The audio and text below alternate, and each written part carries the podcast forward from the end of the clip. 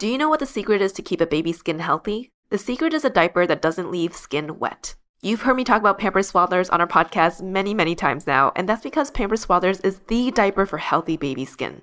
Pampers Swaddlers absorbs wetness better than the leading value brand and provides up to 100% leak-proof skin protection and up to 0% skin irritation. And if you're a fan of Pampers, you've got to check out their new Pampers Free and Gentle wipes, which clean better than Huggies Natural Care and are five times stronger, so they resist tearing during a diaper change. With Free and Gentle, mess meets its match. And if you're like me and you love saving and getting rewarded for something you gotta buy anyway, like diapers, don't forget to download the Pampers Club app today and earn Pampers Cash. You can redeem your Pampers Cash for exclusive Pampers coupon savings and rewards. Try Swaddlers with new Pampers Free and Gentle wipes for healthy baby skin. For trusted protection, trust Pampers, the number one pediatrician recommended brand.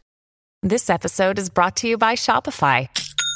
Forget the frustration of picking commerce platforms when you switch your business to Shopify, the global commerce platform that supercharges your selling wherever you sell. With Shopify, you'll harness the same intuitive features, trusted apps, and powerful analytics used by the world's leading brands. Sign up today for your $1 per month trial period at shopify.com slash tech, all lowercase. That's shopify.com slash tech. Welcome to ABG, Asian Boss Girl, a podcast for the modern day Asian American woman. My name is Helen. I'm Mel. And I'm Janet.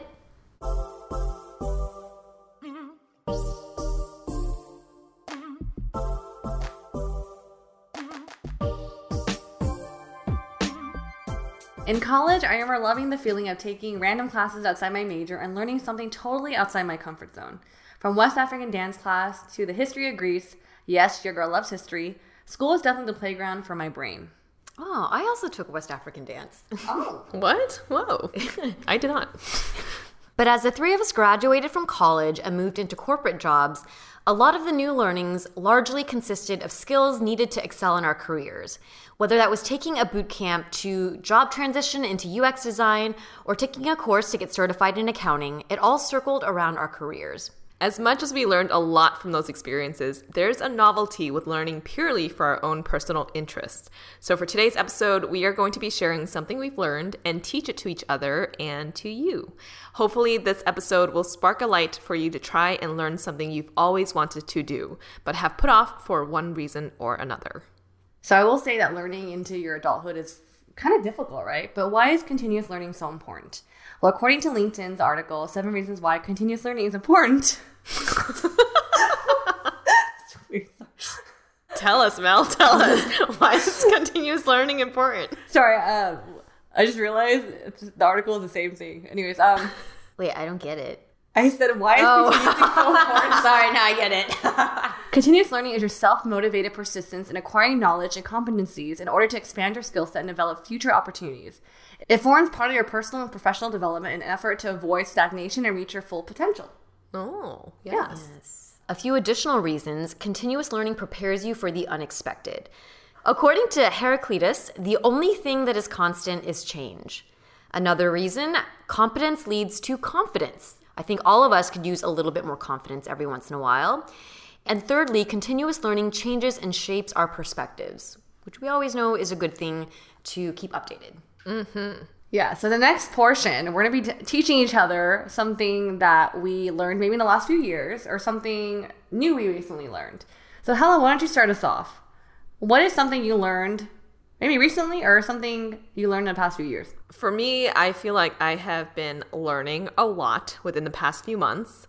Um, actually, when I think about learning, yeah, back then it was not fun, but now it is as an adult.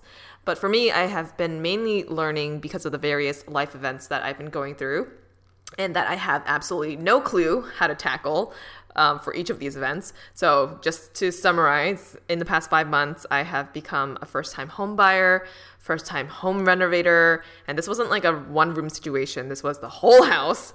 Um, I got pregnant and have had to learn a lot about everything that my body is going through and how to support this very vulnerable little little human in my body. And I feel like for me, I am constantly trial and erroring and learning in all of these different areas of my life. So, why did you want to learn this, Helen? A lot of what I've had to learn is honestly out of necessity. Mm. Obviously, with the home stuff, learning about interest rates, about the housing market, about the negotiation process, that's all necessary so that uh, we didn't get screwed over. And with the home renovation process, there are so many nightmares about bad communication with contractors, things taking like two years to finish renovations. And I did not want to put myself in that situation. So mm. I tried to learn in order to be on top of everything that was going on in the house. Not like standing on top of it, which is what I just visually thought about, but like to be to be knowledgeable. Mm. So it's like really out of like necessity because mm. suddenly these things are happening in your life and you're like, well, I gotta, and you're, I could see you're the type of personality that when faced with it, um, you're just, you're gonna be like, I need to be prepared for it. Yes, yeah. So everything from like understanding the plumbing and water situation, which I think most people would be like, okay, do it. But I did my research on like what is a leak and also doing my research to confirm that the cost, which is so expensive, was justifiable. Um, and then other things with a house is like understanding what types of countertops you want to have. You know, your contractor might suggest one thing, but do you know, you know, what your habits are like? Is it better for quartz or glass or granite or marble? Like, what is the best? And same with the flooring, right? There's so many different types of flooring. Mm. So there was a lot of research that went into that area, more for like preventative measures too mm. for the mm. future. Mm. And then for the gardening stuff, that's honestly to fulfill this random dream that I have to want to just be as sustainable as possible. And a part of that for me involves utilizing the land that I have and growing my own food and picking it from my backyard.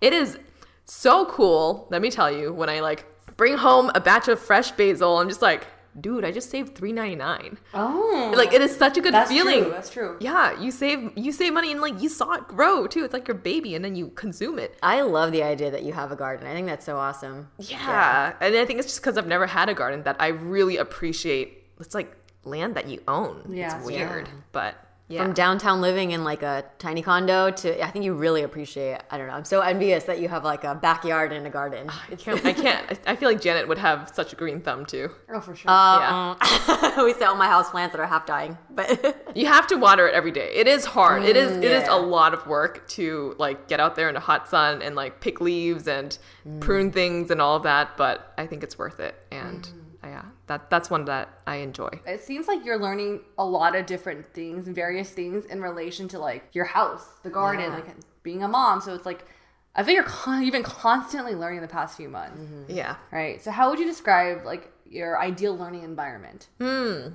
Ideal learning environment would I would say would not be a classroom setting mm. and following a teacher I would say because I think pace is a very big factor on how people learn. Mm. And if you get a teacher that is either going too fast and you feel like you're just taking down notes and you can read it later, which is something that I felt like I was always doing, like mm-hmm. just taking down notes and then I'll learn later. Or if they go too slow and then they lose your attention. Either way, I feel like that's not maybe the best way to learn. So, my favorite ways are in the order of one, asking my Google Home.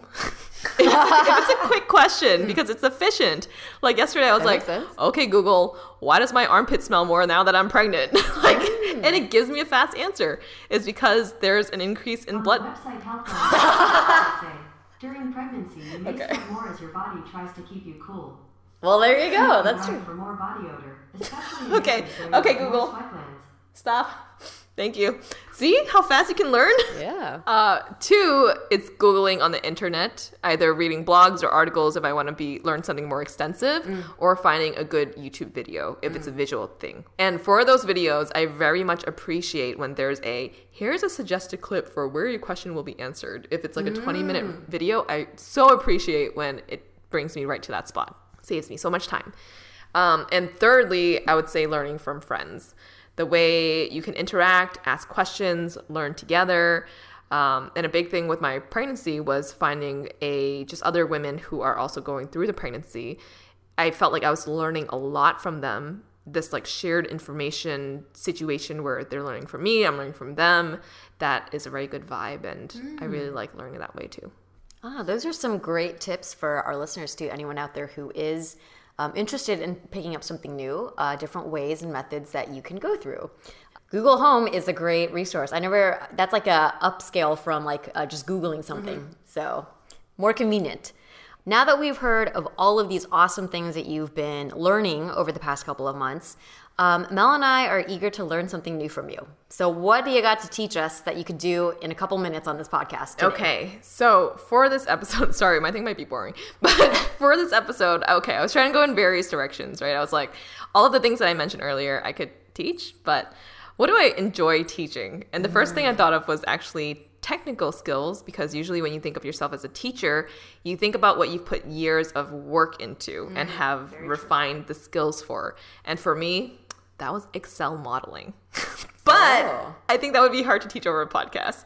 So, along the same lines, I decided that today I want to teach how to grow your small business from a financial standpoint. Ooh. really? Okay. Yeah, you like that? yeah, that's that. I click on that. Okay, cool. I like the reaction.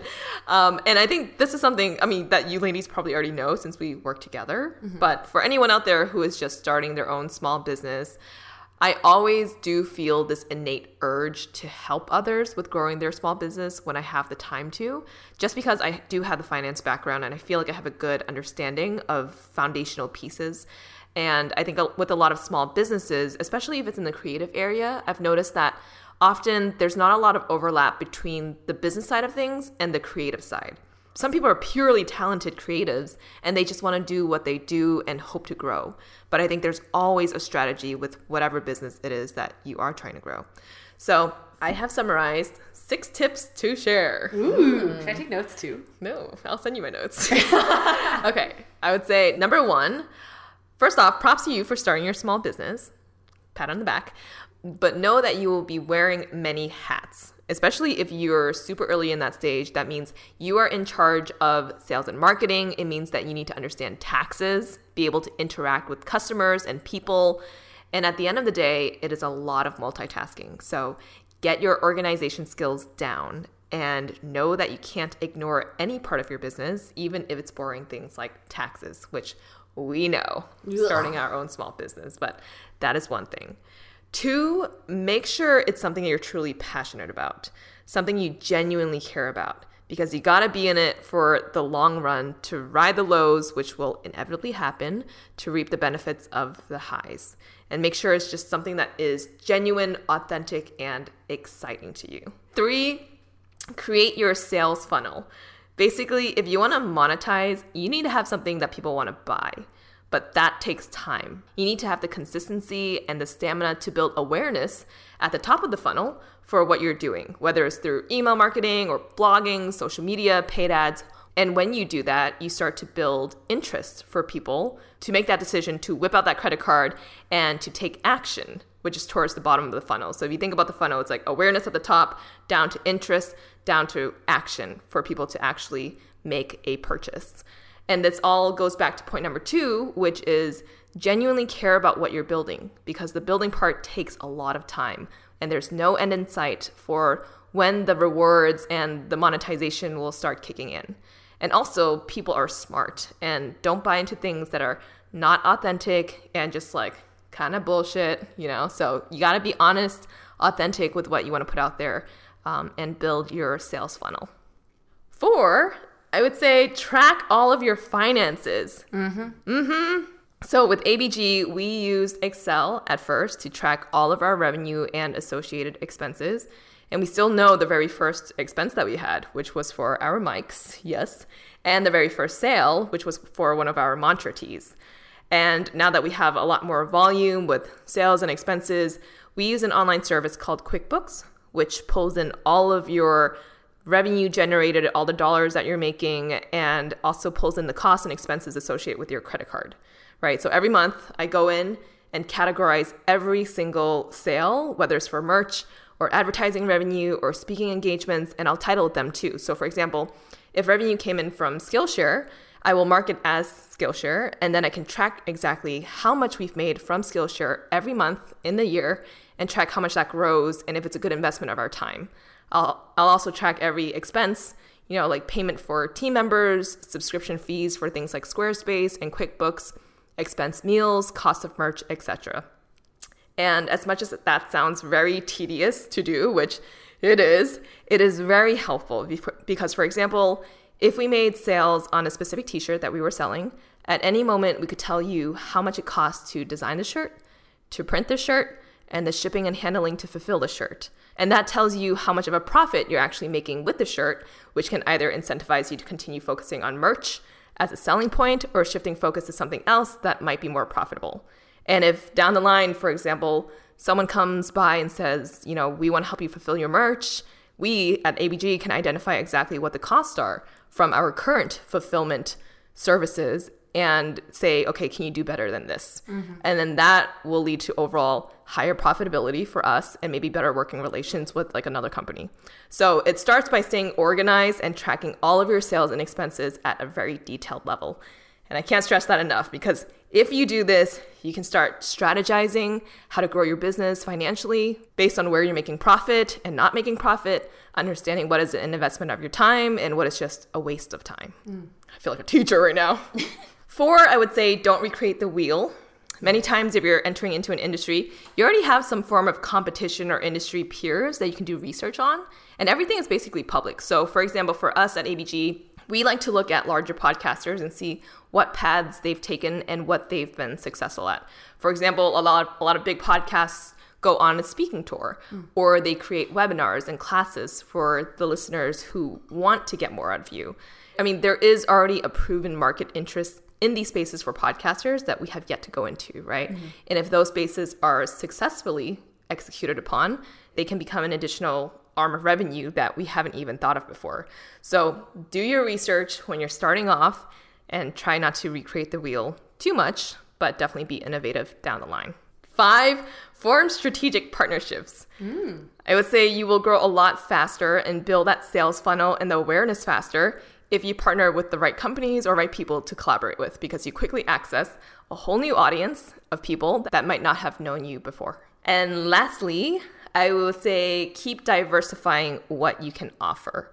In order to grow, you need to expand, right? There are many times for us at ABG where we've had pretty steady, if not growing revenue per month. And we can see that it's because we've diversified our product offerings from just being a podcast to becoming more of a multimedia company. So, for example, if our merch is not selling as much because we haven't launched anything new, we might see a crazy spike in revenue from our speaking events. So, even if it's a down month for one category of revenue of merch, it's an up month for another, using speaking events as an example. And netting both out, we you know have been able to either be very consistent or growing in our revenue every month and that involves a lot of diversifying to get there so, yeah, that was six steps to growing your small business from a financial standpoint how to monetize, how to grow. Dude, we sound legit. What? Dude, I'm like sweating from from teaching. I know. I was gonna say actually that was a that was an awesome summary, yeah. and uh, like if if you're able, I mean, you have that written out, and if you're able to hand it to Mel, I feel like that's like a pretty good playbook. Oh, for sure. Um, and I know we have a lot of listeners who constantly ask us like, "How did you guys do it? What mm-hmm. are you mm-hmm. building?" And Helen just gave six very solid steps mm-hmm. that you can take that really, if you can accomplish those things, like whether it's a podcast business or something else, you can create something. I agree. And, I, and, and, just to give you guys some background, Helen actually reports monthly, and I think quarterly we review our finances. And whenever we get those Excel and like the the breakdown of the report, I'm always like, First of all, I'm just like, damn. And second of all, I'm like, I'm very thankful we had this component a part of our business because we didn't have that. I still think in the day, like, yeah, we're we like to be creative, but you need the hard numbers and analytics to really determine what direction you're going to be going. Mm-hmm. You? Mm-hmm. Yeah, I think that's a big part of how we are able to strategize because when we look at numbers, it is a tangible thing of what's working and what's not. And obviously, there are some categories where it we know that it's an investment of our time and that we might not it might not be lucrative right now, but maybe it will be down the line. You know, so as long as we know that and yeah. we know we're all on the same boat that this is an investment, we're not making money here, but you know we care about it and we want to do it. Mm-hmm. That feels better than one day looking at the numbers and being like, oh, we're not making money here. Let's just stop doing it. Yeah. You know, we, we get on the same page and then we can move forward together better. Mm-hmm. Yeah. And I will say, I feel like there is a trend of people in our generation, whether they're entrepreneurs or they're creating small businesses, of having like multiple streams of income or different mm-hmm. sectors. So this is the situation where like I feel like getting your monthly reports also helps us track everything that's happening across the board versus every day we're always like balancing a bunch of different things, right? Yeah. So it's a it's a, an amazing way to just really know everything that's happening at one time. To keep track of everything that's happening on time. Yes. And I will just summarize this very quickly. The six steps were to stay organized, know that you're going to be wearing multiple hats. Two, to make sure that it is something that you feel genuinely passionate about. Three, to create your sales funnel. So making sure that you're building awareness, interest, and then action for people to take. Four, to track all of your finances at a very detailed level. Five, to not recreate the wheel, because many times something is already done out there that you can look at as an example. Six, to form strategic partnerships. And seven, I just realized that I didn't number this right earlier, but to keep diversifying what you can offer. Mm, nice. Seven steps. You got a bonus extra step in there. Bonus step. Yes. Thank you for teaching us, Helen. Thank you, ladies, for listening.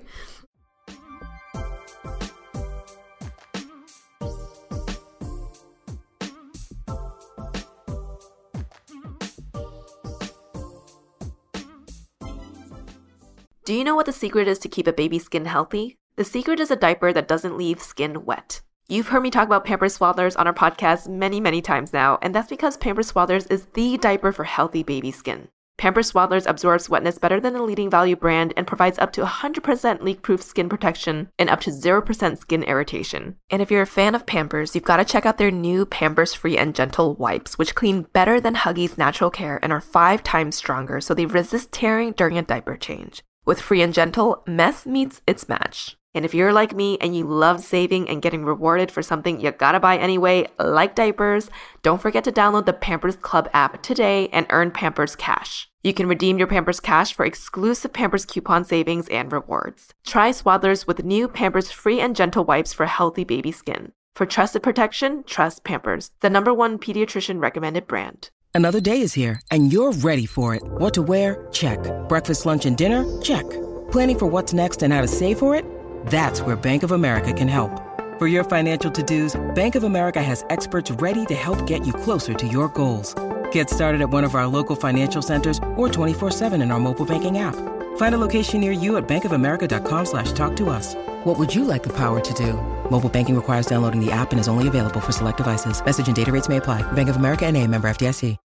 When you need mealtime inspiration, it's worth shopping Kroger, where you'll find over 30,000 mouth-watering choices that excite your inner foodie. And no matter what tasty choice you make, you'll enjoy our everyday low prices, plus extra ways to save, like digital coupons worth over $600 each week. You can also save up to $1 off per gallon at the pump with fuel points. More savings and more inspiring flavors make shopping Kroger worth it every time. Kroger, fresh for everyone. Fuel restrictions apply.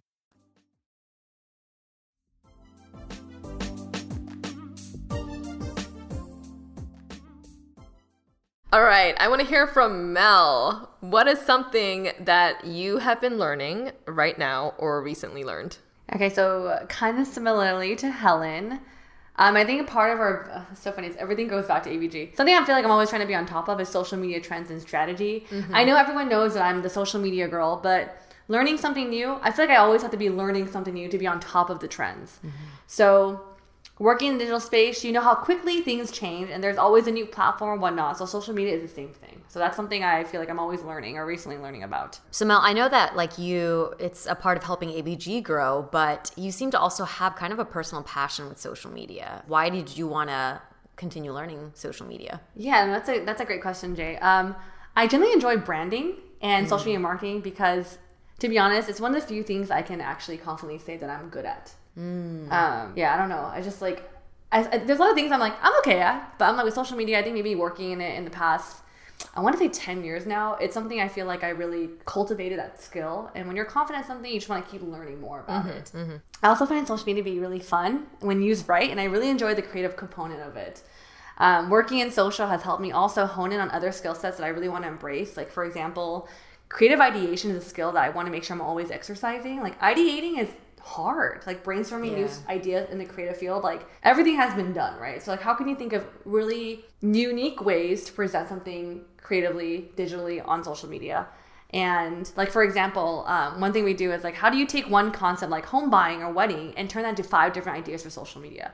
I think that's so much fun. Yeah. Yeah, I want to say, Mel, I feel like you you're really strong in ideation, and I notice that because I'm very much the opposite. Oh. like, I'm not a good strong ideator. I'm better at like having some ideas and then creating structure around them. So this is where I feel like our skills complement each other quite well. But I'm always in awe of of uh, people who can just like come up with ideas out of left field because I feel like some the things that come out of your brain, I'm like, what? I did not see that happening. no, And you'll come up with like 20 ideas in like five minutes. I appreciate that. I think it's something like when I was younger, I think creative ideation was something I'm like, you're just kind of born with it. I do believe that some people are just born naturally very creative and innovative. But I will say, shout out to Jubilee Media, my last job. They had done exercises and practices with the team to really like help literally sharpen ideation. Yeah. And so for me, I'm like, without those practices, I feel like I wouldn't have brought that to ABG. Mm-hmm. But it's really fun for me, like these games and things that we do. Another thing about social that I actually really enjoy, that maybe you guys both can f- say about your own departments, is the analytics and seeing the numbers, like growth, is really fun for me. I'm like, ooh, the number went up, or like just tracking the numbers. Didn't think I'd be a numbers girl, but I do enjoy the analytics part of social media as well. Mm-hmm. Well, how do you like to learn, or what is your ideal learning environment for these types of situations? Are you more of like a visual learner? Do you have like a set time to learn? How do you increase your knowledge on the social media marketing side of things? I will say, typically, it's a lot of just self research I've been doing lately. Um, so usually, I am the best learner when I'm in silence and by myself, or I have you know some lo-fi music playing for the mood. Um, I think it depends on what I'm learning. Like, there's a lot of conferences nowadays in, in Los Angeles where you could go to listen to like different like marketers talk from different brands and see how they're marketing. But I haven't really gone to those. I'm more of a visual person, I'll say, and so visual for sure especially because I like focusing on design and the creative aspect, which is more visual. Mm-hmm. But I will say though, I like accountability. So, for example, for ABG, we do reports that hold me accountable. That I know every month I need to send in a report because all of us send in reports. But if I if I didn't have you two, or, be- or if you guys weren't sending your reports, I would have been like, oh, whatever, you know. Mm-hmm. But mm-hmm. having that like monthly check in, I know. Also, my ideal learning environment is having set times. Like, for example, every Monday morning, I know I, I write a social media weekly report. So it's just like a Monday morning thing. Mm-hmm. It doesn't matter like what week it is. I just know Monday morning is my thing. So yeah, those are my my learning environments. Oh, also um this sounds really random, but I'm also very big on the environment. So if I'm just by myself, like I need really good natural lighting or else I get really sleepy. Like do you guys ever go to some certain offices you're just like, "Ooh, I can't work here," or certain cafes? I think for me, I need and and usually like a. Uh, I guess it's not true, but I usually like having an enclosed space. So recently, I was at IKEA, and I was looking at their tiny office space settings, but like nicely decorated with like good shelving mm. for you know space to work, and then there's like books surrounding you. I'm like, I would love to work here. Oh. but I can oh. also work at a cafe, which is an open area with like ambient, more mm. quiet noise, or like more what's it called when it's the same sound, like the murmurs of just the cafe. White noise? I guess kind of, yeah. It kind of just like blurs everything out in the background. I can Yeah. work in spaces like that. Usually can't work when there's like loud music playing in That's the back, true. but yeah, very particular also about my working space. I feel you. Because I was actually at a cafe yesterday working, and I love working at a cafe because like, I was like outdoors, the lighting was great, and I had my lo-fi music kind of playing. But I do realize, like, I understand cafes are very public settings. People go in and out. But there's only one like girl in front of me or one couple, and she's just like going off and talking to this guy about like, oh my god, and then he moved in. I'm just like, dude, like everyone else is like literally working here, but I was like, dude, this is distracting. But at the same time, I'm like, it's a cafe. Yeah. So I think it depends on the the, Yeah. the space. I am also a big lighting person. Yeah. I need natural lighting. I notice though, like I won't, I'm not as perceptive to it when it's in the moment, but over time, if I'm working in a dark room, I just get more and more depressive. Versus like you know, when I'm in a bright room, I just feel like inspired and Yeah, yeah. But it's very, it's like not the full day. It's not in like one instant or moment. It's like over time. Yep. Yeah. Right, yeah. Thanks for sharing those, Mel. Um, can you teach us something now? Sure. Uh, okay, so uh, again, like Helen, not sure this is new to the ladies, but I thought it'd be fun for our listeners. I actually do get a lot of DMs about social media, but to go over analytics, like social media analytics, and why it's important. This may not be new for me, but be new for you, so it, it's part of the same category. So, okay, when you think about analytics, when you go to your insights for Instagram, if you have a business account, what do these numbers mean? Like, like what is impressions? What is reach? What is whatever? So, depending on your social media goals, these terms will hold different weights. For example, is it your goal to hit a new audience? Is it, is it to build a deeper connection with your audience, aka is it community driven? Is it to convert sales? So, it really depends on your goal as an individual or as a brand.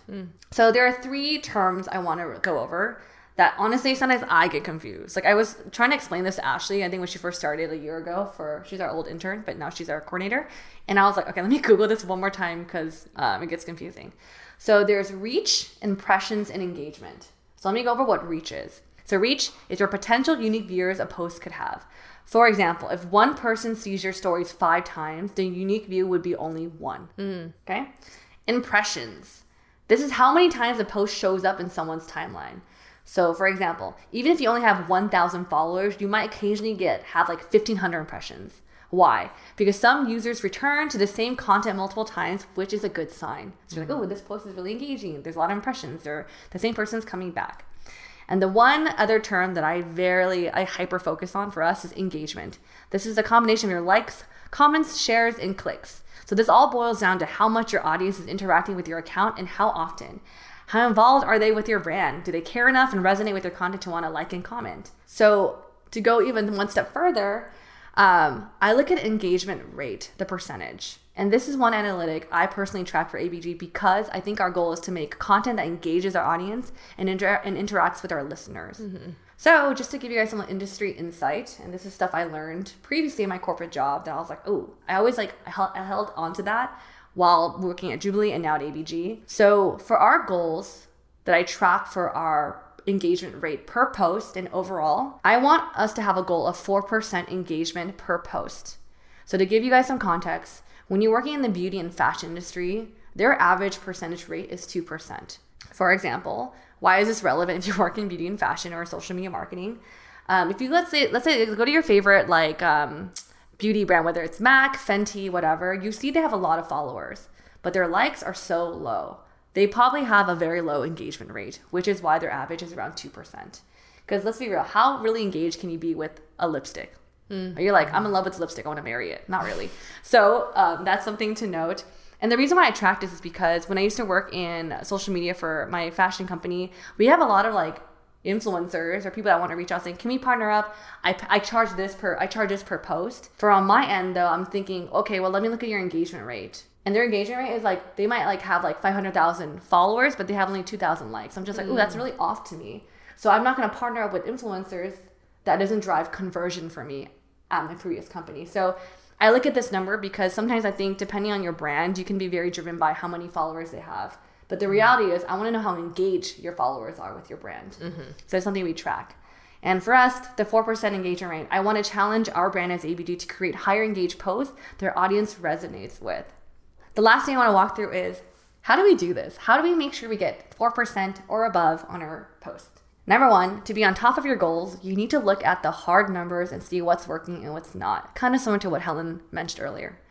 So what we do on our end is we do have a third party account that we use. It's called it's called Iconosquare. A lot of brands use this to track their analytics, and it's free for certain, you know, for most of the reporting.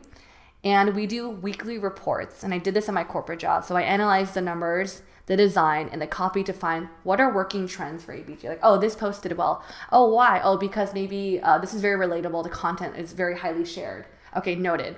Um, oh, that design didn't work. Why? It was too busy. You know, it's like little things you're trying to pin- pinpoint. I will say this is also very familiar in email marketing campaigns. When you work in email marketing, you do the same thing. Why is this one clicking through? Why isn't this one not? Another thing we do, like we mentioned, is we do monthly check ins on trends. So every month, on top of the weekly reports, I do a monthly overview of like, this is our top performing post, this is our bottom performing post, and this is how many followers we got or whatever. And I always like to share a new trend or research item I found from social. Like, for example, a new trend is that with a lot of e-com sites now moving to social media, a lot of sales are actually happening through Instagram versus through their website directly. So what does that mean for us as ABG as a brand? Oh, we should push more through Instagram more because it might drive more sales. So things like that to note can really help your business or your brand really thrive and have a very cultivated, engaged audience on social if you choose to. So these are some things I wanted to share. Wow, yes, that's a great summary, Mel, of everything that, not everything, but like the top things to mm-hmm. focus on when you're trying to grow your brand. I like the whole like the whole like relationship with each other. Yeah. Less so just focusing on the number of followers. Mm-hmm. It's more about like how are people actually interacting based on the number of followers that you do have. Mm-hmm. And that is what results in conversions. And if you want to try and monetize things, that is what companies do care about. So focusing on that is, yeah, I actually never really, because it's hard to see engagement, right? Unless you calculate it mm-hmm. off to the side, which what's what's the calculation for engagement? I think it's the. To be honest, I cheat because I have a software that just pulls my rate percentage. But I want to say there is a formula. I think it's like likes plus comments plus shares, right? Over followers? Yeah, or followers. But Google, I might be incorrect. Re- I think another reason why I do follow engagements because I think this sounds weird, but like there's like clout chasing. I think a lot of people just want a lot of followers, but like, mm-hmm. well, in the end of the day, if you really care about the people that follow you, you look at engagement. Right, right, right, right. Yeah, very good tips, Mel. Thank you for sharing that. For anyone who is curious about more of your social, I mean, everyone's in social media these days, right? So you want to learn more about that, check your insights button, and now you can have more details as to how people are engaging with you. Yeah, and also just specify it was for Instagram. Sorry, I focus on Instagram a lot, but yes, Yeah. please, please take a look.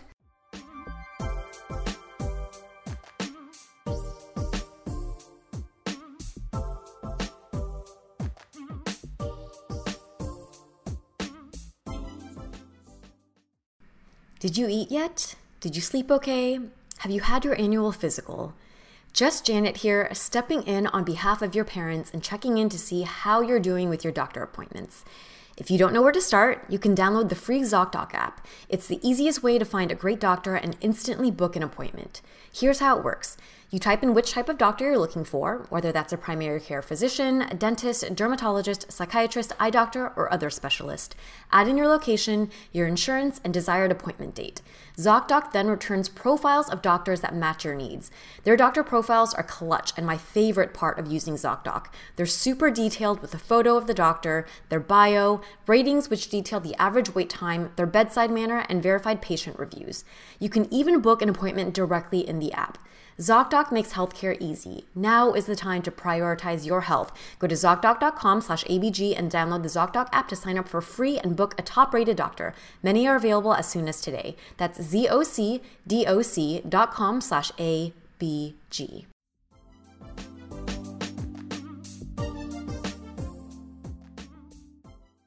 Now let's do something from Janet.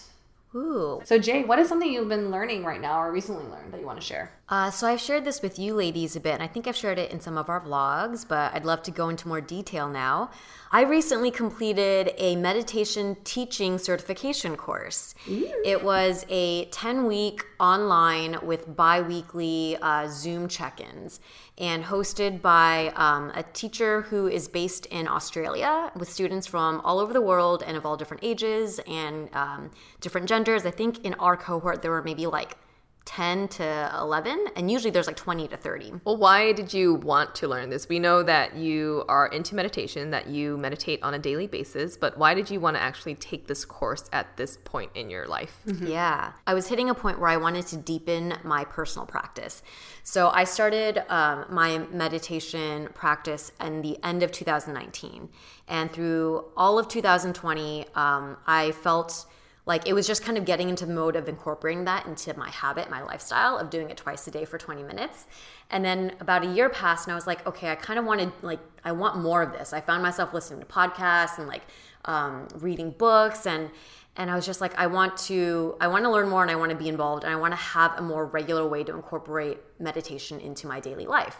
So I was like, okay, well, you know the saying, the best way to learn something is to teach it. Um, so I thought, okay, let me figure out how to teach meditation. Um, and meditation is kind of a really unregulated industry right now. So I had a hard time. I, I went to Google and I was like, how to get certified or teach or what's the program? And there isn't really like a unifying board right now. Um, so I, I also like DM'd some people on Instagram or through social media who like teach meditation. And what I found is most of the time people right now are learning either through individual uh, teachers or at a studio and then they're taught like their own curriculum so there's no like universal board that says unlike yoga where like you have to get like certified for 200 hours or whatever that is. So that made it a little bit harder for me. Like i couldn't find there wasn't like a single source.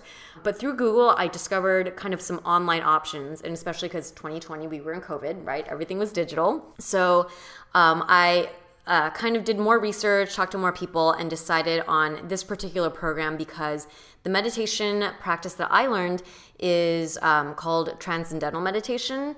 And I thought it was really easy and really great. However, they ask you to not teach other people. So there's no, and I think the the thinking behind that is that they want you to they want to make sure that it's taught properly and in order to teach through their program i think it's a very extensive training and most of the people that teach tend to like work for them mm-hmm. so it's like i'm not looking to make this a career i'm looking to kind of just like further my relationship um, and the program that i found online teaches a very similar type and style of meditation and the whole goal of the guy who created the program was to democratize meditation so to make it as easy as possible to teach people who can then teach it to other people mm-hmm.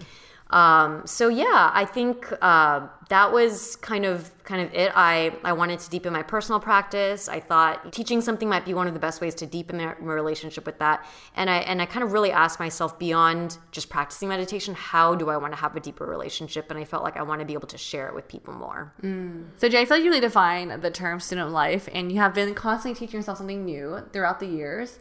Um, but for meditation specifically, what is your ideal learning environment? Yeah, you know, I actually really like this question because I feel like it's um, i remember my dad told me when i was like stressing out through school and like high school and college he's like it's not about what you're learning it's about learning how you learn like mm. to understand because everyone learns differently right and then yeah. school is the time to practice uh, figuring out how to how you learn. That's true. To be honest i haven't totally figured it out yet. I do think i am generally a visual learner and kind of like helen when i would go to lectures i would be so focused on trying to capture all the information. I don't feel like I was like actually taking it in sometimes. Mm-hmm. I agree. But I will say that just through retrospect, if I look at like Mel, you said, I I have a tendency from the time I've graduated college to now, I've taken a lot of random just like courses or programs. Mm-hmm. And I think that is because I learn best through more formal, structured things that hold me accountable. Mm. I'm not very good at self study, mm-hmm. and um, so I found I have found that courses and usually like the perfect timing has been ten weeks. I've done a lot of ten week programs, and some of them have been completely immersive, which usually is what worked when I career transitioned, meaning you quit everything and you kind of just like it's called a boot camp, and you just dedicate ten weeks of your life to living, breathing it, and everything. And I I like that it's like all focused, and also you get to be around other people who are going through that with you and i think the aspect of community is something that's like really undervalued mm. um, however when i started working i still continue to take classes um, like because our i think when i started working in ux design there was one of my companies that like they would pay for education so i was like okay yeah so yeah. i took like a part-time visual design course and that was like twice a week for about 10 weeks for a couple hours I think right after that, then uh, when I left UXN, we were doing we were doing um, ABG. I became more fascinated with. I think I'd read the book about the Dalai Lama at that time, and I was like, I want to get more of this in some way. So I found through the book they mentioned a course on compassion. So I found a, an online course that uh, Stanford um, University teaches, and it's for I think okay, it was like maybe a couple hundred dollars. But I was like, this is like awesome that it's associated with the university where they're doing research on it and it's like you know people who have like actually go out and practice it in their um, in their professions and different things. And i'm like i want to be able to learn their content and also to meet some of these people mm-hmm, online. mm-hmm. so i did that um, and then the next evolution was okay now i want to learn meditation. So i think i've just learned that it's it helps me to be held accountable. And i i really learned the benefit of that accountability in this round because to be honest the I've never taken a course to be certified in something where I have to be held accountable to teaching it to someone. Mm-hmm. And there is something about like if you're going to be teaching people and you're and this program is is certifying you so that you can charge to teach. I feel like there's like pressure to be able to deliver, right? A very specific like, a I don't want to like fuck anyone up, right? Yeah. And you think like meditation can't really fuck someone up, but if you if someone gets like super I don't know, has like a, a, really profound experience or like a really bad anxiety attack or something during that, that is like, I'm held accountable for that, mm-hmm. right? So there is like a lot of security around that. And then if they're paying me money, I feel like I need to be able to deliver on value. Mm-hmm. So there was added pressure in this. And we were, I was doing this course while we were still working at ABG. And there was a moment where I kind of, I was like, you know what? I want to do this, but maybe I'll just like push it back a little bit. Like maybe I'll ask them if they'll let me like do my final presentation or like the test in the next um, in the next cohort because this month is really busy.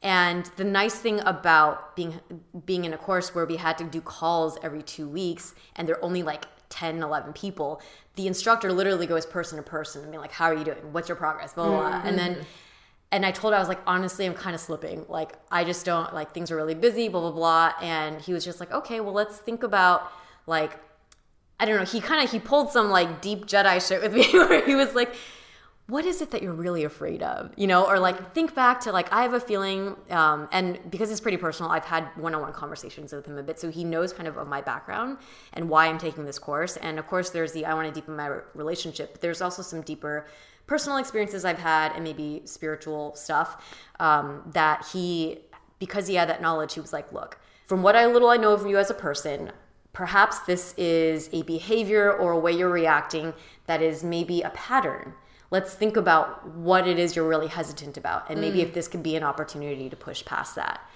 and the the kind of when we graduate he based on what he's picked up from each person now that we've known each other for 10 weeks is he kind of gives you like parting words to give you the confidence to go into teaching or to tell you the thing that he thinks you need to hear mm-hmm. and he says i get a sense that you have a tendency to make mountains out of molehills um, so the thing that I took away was like, okay, maybe this is something that I can push through. That would to me is why like doing a 10 week course and having a dedicated teacher really was something that would help me. Yeah. So I think a way that I learn is beyond visual, I think I'm also someone who learns by doing.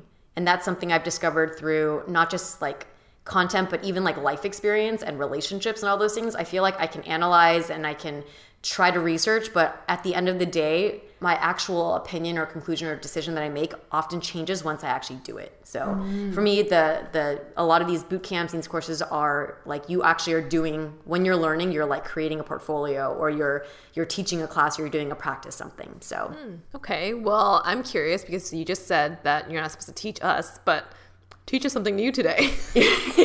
what do you plan to teach us today?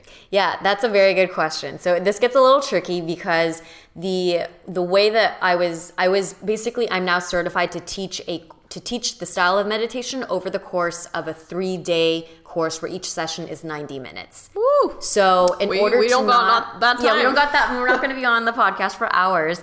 So um, unfortunately, I will not be teaching us exactly that style of meditation because I do believe that in order for something to be valuable, you need to spend adequate time to mm. like learn it and to practice it together and mm-hmm. to go mm-hmm. through all those details. Mm-hmm. But in relation to the desire of doing work that is around preserving your calmness and your peace. I have a really um, interesting breathing exercise that I had learned through a friend who does it before his meditation. Mm. And I think it's a it's a really quick thing to teach and learn.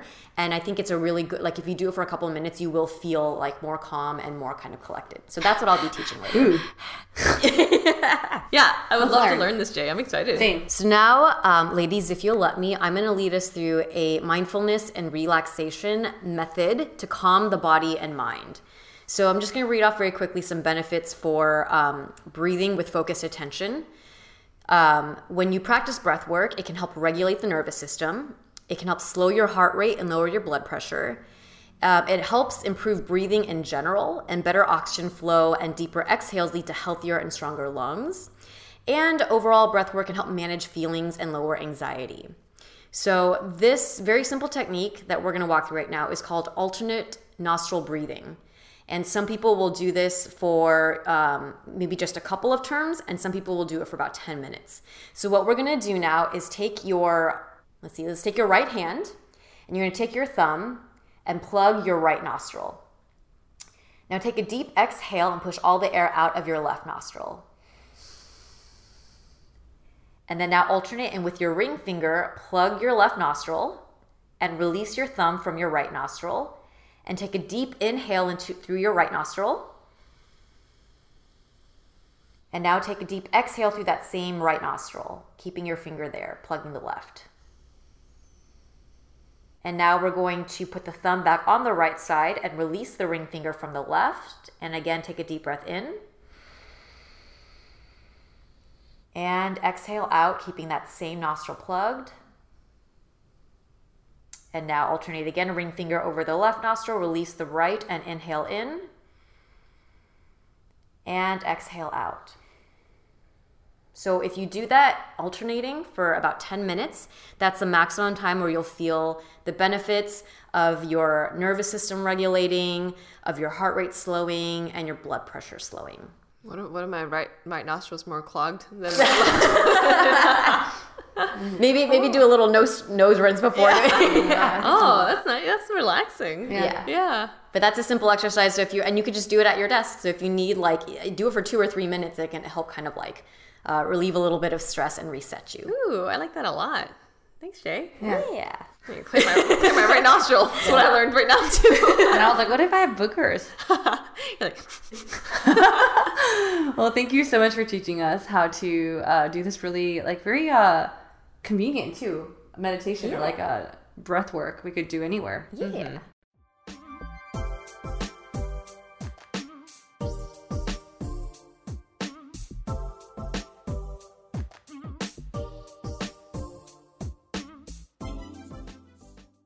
I think to wrap up this episode, I'd love to hear from you ladies. Why is learning important to you? What do you want to learn next? So, Jay, why don't you kick us off? Uh, I think learning is important because um, I think a part of leading a healthy and inspired life is being curious, and a part of fulfilling your curiosity is to learn things.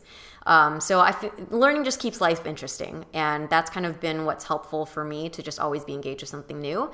Um, and the thing that I want to learn next, so this breathwork exercise is actually the first time I looked up a breathwork exercise, and I'm kind of interested to learn other types of breathwork. So I think next I'm going to look into that. yeah. Cool. How about you, Mel? Well, for me, why is learning important is that recently I went through my values. Thank you, Helen, for the exercise. And I learned that my number one value is actually personal development for right now, and learning is a huge part of that. So, mm-hmm. the definition of personal development is activities that improve awareness and identity. And so, when I think, so when I learn things that bring me joy, I feel this sense of accomplishment and happiness. So, there are three things on my list I really want to learn. One is Korean, the language. I love K culture, consume mostly Korean shows. I'm already really surrounded by the language. And what I'm doing is I'm trying to find a group course so I could be held accountable. I did Duolingo last year and I didn't stick with it. Mm, Self learning is really hard with language. The second thing I want to do is learn surfing. Um, I found it really hard for me to find a physical sport I enjoy, and I love the water. And we took a class together last year. I really loved it, and it wasn't too bad. Like, I, and I wasn't too bad at it because I feel like in high school, you know, you do PE, and there's always like they, they do different Oh, rounds of hated sports. PE, yeah. I always sucked at all the sports we played, besides volleyball, actually, Mm, and or, or anything or swimming. So I feel like there's a feeling of like when you're a little competent at something, you do feel like you want to learn it more. Yeah. And the last thing I want to learn is to learn the history of Taiwan and my family. Mm. Yeah. Like I mentioned, I really do enjoy history, and I took it for fun in college. And I find myself reading a lot of narratives that are based on true facts and based also true facts and during histor- historical times, like Pachinko or White Chrysanthemum or Green Island. So I want to dive deeper into this within my own culture, culture, and then talk to about it with my family. So there's some things. I love those things. Thanks. yeah, how are you, Helen? For me, why learning is important. Um, actually, like Mel, learning is also one of my top five values in life. But not only is it learning, I think specifically I said growth mm. in all aspects of my life, which requires learning. And another one of my top five values is excellence in everything that I am passionate about and that I want to do. So for me, I don't want to learn for learning's sake because when I think about learning, I think about school and the the forced learning that I don't remember a lot of things from now back in school, but I want to learn to grow and become a better version of myself every day and to excel at those things because naturally as a type 3 enneagram like Mel as well, we are achievers. And it's it's not that it, for me it's not that I don't I want to excel from a competitive standpoint but I want to excel because I truly believe that we have limited time on this earth. And it's like why half-ass things when you can become great at them? And learning is literally right at your fingertips like we've mentioned with all the different methods and ways that we learn. It's so i mean okay hello google. What would i say? Okay google. And they you know they'll teach you something. Um, it doesn't take a lot of effort, but it does take a lot of intention. So the older I get, definitely the more I do want to learn. Um, I will say that the next things that I want to learn, I guess kind of consistent with what I mentioned earlier, is that it is out of necessity. I want to learn how to be a good mom. So I have books, I have videos I need to watch. There's still so much that I need to learn. And yes, it's out of necessity, but I'm also very curious about um, how to take care and grow a healthy child and a happy child. So that will be my next thing. But I will say that I always feel like a constant noob, hashtag noob for life. But you know, I do enjoy learning, growing, and just becoming a better person every day. Aw. Well, thank you, ladies, for sharing the things you're currently learning on and what you hope to learn in the future. And again, we hope this episode encouraged you all to learn something new or to, even just to go deeper with something you're already learning right now. Um, as you can hear from this episode, all three of us are learning different things and want to learn various different things. Um, so we're actually curious what you guys want to learn about right now. So when you guys comment in our latest Instagram post what you're currently learning or what you want to learn in the future. If you don't already, please follow us on Spotify, subscribe to us on Apple Podcasts, leave us a rating and review, and share this episode with your friends. You can also support us through monthly donations at anchor.fm slash asianbossgirl slash support or get some merch at asianbossgirl.myshopify.com. If you resonate with today's episode, let us know in the comments of our IG post. If you'd like to put faces to our names, you can find us on YouTube where we share vlogs, an audience Q&A segment called JRBG, and much more. Our handle on both platforms is Asian Boss Girl. And we have a couple of shout outs to wrap today's episode. Jessica in Toronto is wishing a happy birthday to her favorite ABB Hank. She loves you so much and can't wait to make more memories with you. To Rachel from Nee and Irvine, shout out to one of the kindest people I know. Thanks for introducing me to ABG a few years ago and being a literal boss. Erica from San Francisco is sending a happy 19 months to Jonathan. Thanks for always being here for me as part of my support system and someone I can lean on even miles away. I can't wait to see you IRL so we can eat all the yummy foods together. Glub, glub, glub. Also coming from San Francisco, Lily is sending a message to Denny, her amazing IG husband. She can't wait to marry you again after all the postponements from COVID. She vows to try to cook one day. And in Los Angeles, Christine sends a shout out to Kenna. You're the sweetest mama I know. Thanks for always being there for me and listening to my life stories. And not too far from LA in Garden Grove, Jenny thanks Tammy for being her best friend and pushing her to become someone she is proud of. And last but not least, Minnie from Bangkok is sending a shout out to us at ABG. Thank you for being the big sisters I always wanted. Thank you so much for listening, Minnie. And if you'd like to send a shout out to a friend, check out the link in the show description or Linktree in our link in bio on Instagram and click on shoutouts. And last but not least, thank you to our super talented editor, Michelle, for working all her magic on our episodes, including this one. And with that, we'll catch you on the next episode. Bye.